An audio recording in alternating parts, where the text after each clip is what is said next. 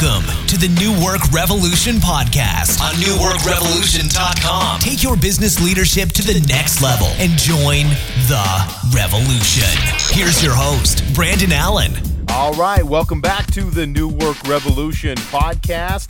This is your host, Brandon Allen, and I'm feeling a little inspired today. I just led a uh, accountability workshop for a group of uh, government leaders, and I thought it's been a while since I've talked about accountability on a podcast. And it's a shame, really, because accountability is such an essential part of effective leadership and effective management of our teams. And so today I want to talk about three keys to high level accountability. And as we talk about accountability, why is this so important? And I think about early on in my management career when I felt like I couldn't hold people accountable because I wanted to be the nice guy. I wanted to be someone that people enjoyed working with and they liked. Well, what I realized is over the process of being a nice guy, I was allowing people to fail. And instead of liking me, people hated me because of the fact that I didn't speak into their lives. I didn't speak truth. I didn't have the tough conversations. I didn't hold people accountable. And when I started to hold people accountable and really take that stand for what was right and to have high expectations of the people around me, people respected me more. And quite frankly, they performed better, which was better for everyone. So, why do we want to hold people accountable? Well, there's a couple things that I, I want to speak to, and there's a lot of reasons why accountability is important. But one thing is, is we want to get things done sooner. And I was just having a, a coaching call with a client who's getting ready to move into a new space. They've got a new space that they've built. They're about a month out from moving into this space, and one of their employees said, Hey, I don't think I'm going to make it. And I was so proud of this business owner because he said, Hey, you know what, guys? We're going to make it. We've got a deadline and we're making it. We're not pushing this off another week because the employee was asking for another week. Can we push the move for a week? Now, a week seems really reasonable. If someone came to you and said, Hey, I need another week for something as big as a move, we think, you know what, that's pretty reasonable. I'll do that. I'll give you a week. But here's the problem with a week we give someone a week, pretty soon it turns into two weeks then a month, and then pretty soon we're like, what the hell happened to our deadline? What is going on here? We're not just a little bit past due on this project. We're way past due on the project, and now the project is in a place where we're probably losing money on the project or having other issues with it. So, we want to get things done quicker, and accountability allows us to really turn up the heat. And one thing that I say in accountability and, and a healthy environment is an environment where people aren't always comfortable. Because if we have an environment where our employees are comfortable and we're comfortable, all we're going to do is get the same results that we've always been getting and no growth or change is happening because everyone's just happy. We're just fine. Hey, how you doing? I'm fine. How you doing? I'm fine. Everyone's fine. No one's growing. So we want to get things done quicker and the way we do that is we turn up the heat a little bit. The second piece to why accountability is important is the employee engagement issue. Employee engagement is a huge deal. Um, as we look at employees and are they checked in or are they checked out? Probably about, uh, I think the statistics say about three quarters of employees are checked out. They're they're either just, hey, you know what, I'm okay, or they're they're actively working against uh, the business owner. They're that disengaged. And engagement is important. And, and part of accountability is engaging employees. And I have business owners, leaders that I work with that don't engage their employees on a regular basis. They just don't do it. Or they have a manager who's ill equipped to do it and they're doing a poor job. So people, they're not getting the results that they want. So we've got to have engagement. If we have three fourths of our workforce disengaged or at a kind of a neutral level, that's a real problem. We're really missing out on some opportunities to really leverage the team that we have. So let's get into my three keys. So the first one is having tough conversations.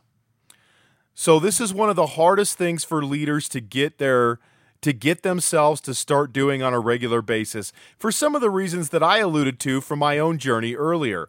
We want to be a nice guy. We want people to like us. If we if we have the tough conversations, people are going to get angry. But in this case, silence is deadly. If I have someone who's failing, at some point you're going to get fed up enough with that that you're going to want to make a change. And the change isn't going to be you're going to have a tough conversation. By the time you let it get there, the tough change is I'm going to fire someone. And I don't want to have to have a situation where someone gets fired because we didn't hold them accountable much sooner. And the reality is is that our team is not uh, our team is not incapable of making poor decisions or letting bad things happen in their work in their world of work and so they need someone to hold them accountable and to recognize blind spots for them. We all have blind spots in the work that we do and it's important to have someone point that out to us so that we can overcome that because if not if no one says anything to us we'll continue to have the same bad behavior day in and day out and especially if it's a blind spot. So we've got to be able to have this tough conversation. And there's a lot of if you if you look at the management playbook a book that i wrote that's now on amazon i talk a lot about how to really have that tough conversation. I've got some videos on three keys to effective confrontation. I've got a lot of things on confrontation. So if you go to new work revolution i'll talk all day about confrontation but we've got to have tough conversations in order to hold people accountable. If you're not willing to do that what you're willing to do is get what you've asked for which is nothing and that's a lot of times what happens in our organization. We get what we ask for, and what we ask for is nothing. We're not asking people for anything. We're not demanding a certain level of excellence. We're not talking about what needs to happen. So we need to do that. The second thing is, and I think this is the ultimate accountability partner, our objectives. I don't know how many times I go to an organization, and not only does the business not have any objectives, the employees don't have any objectives either. And look, we can go too far with objectives and goals and and and maybe focus on them too heavily or have an unhealthy attachment to what those look like, but I don't by any means find that that should be a reason for you not to have goals and objectives. And if I don't know as an employee what I'm working on and you don't know as a business owner or a leader what the end result looks like or what a win looks like, how are we supposed to win? If I don't know how I win, how can I win? It's a no win situation. The employee a lot of times isn't savvy enough to recognize that they're in a they're in a bad spot. They're in a no-win situation because there's no clarity around what goes on. But a lot of times employees get frustrated because they're like, "Hey, I'm getting criticized for the work that I do or I'm having people critique the work that I do, but I don't really know what the work is that I'm supposed to be doing." And so, if you don't have objectives, not only for your business, but for your employees, you're missing out on an opportunity to hold people accountable. Now, I can say, look, these are the ways that we win, these are the outcomes that we're looking for. If not, if we don't have outcomes that we're me- that we're managing, then we're managing people. And managing people is a nightmare. Uh, we can't make people do the things that we want to do, but we can manage outcomes that we want in our business. And that may include or not include a certain employee that works for us today. So, objectives, if you don't have some for you and your employees and your business, get some objectives.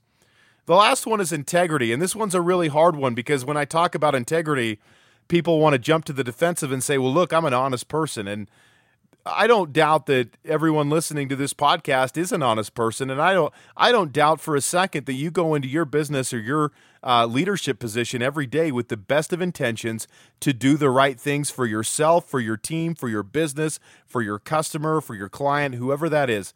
I have no doubt that you are a person who aims to be in integrity, but as a leader, we can't just talk about being in integrity, we have to be in integrity. So it reminds me of the movie Liar Liar with Jim Carrey. And his son wished that his dad couldn't tell a lie. And why did he why did he wish this? He wished it because his dad told him he would show up to a game and take him to a ball game and he didn't do it. Then he told him he would show up to his party and he didn't do it. He had a birthday party, he didn't show up and he was someone who wasn't in integrity with our words. And there's a lot of parallels to that movie and how we lead sometimes when we go to an employee and say, hey, uh, we're going to do this training, or I'll do some training with you this week, or hey, we'll get that employee, we'll get to that employee review this week, and then you don't do it. And I bet everyone who's listening to this can nod their head just a little bit and recognize, you know what? Yeah, I've done that. I've told my employee I'm going to do something for him and then I don't do it. It could be a bonus, it could be a raise, it could be a, performance review, training, a conversation with another team member. You name it. We've all said we'll do things and then we don't do it. Here's the problem with that.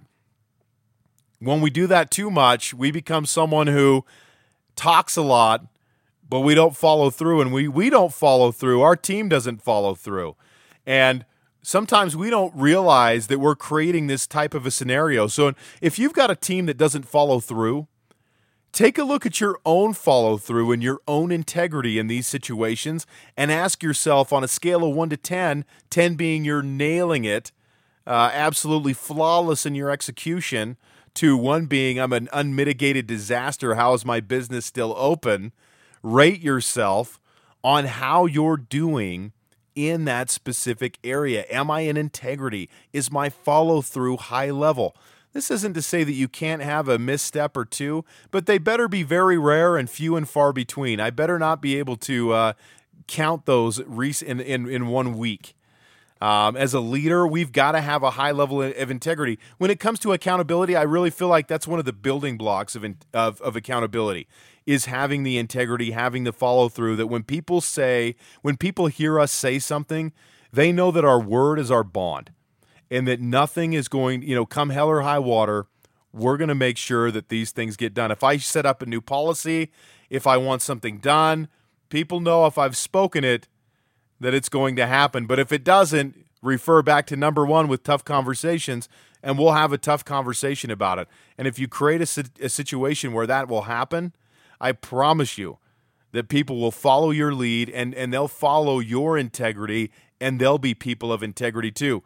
And you know, if this is one of your core values of your business, how important is this? If you're val- violating your values all the time, your values are meaningless to anyone else. So these got to be values that the business owner or the leader really gets behind and does. Not because we want to be out of integrity when we do these things, but look, every you know, we're all human, but we've got to put ourselves in a situation where we can be in integrity all the time. That means not overcommitting, that means saying no to things that we need should say no to. It means delegating, it means getting help.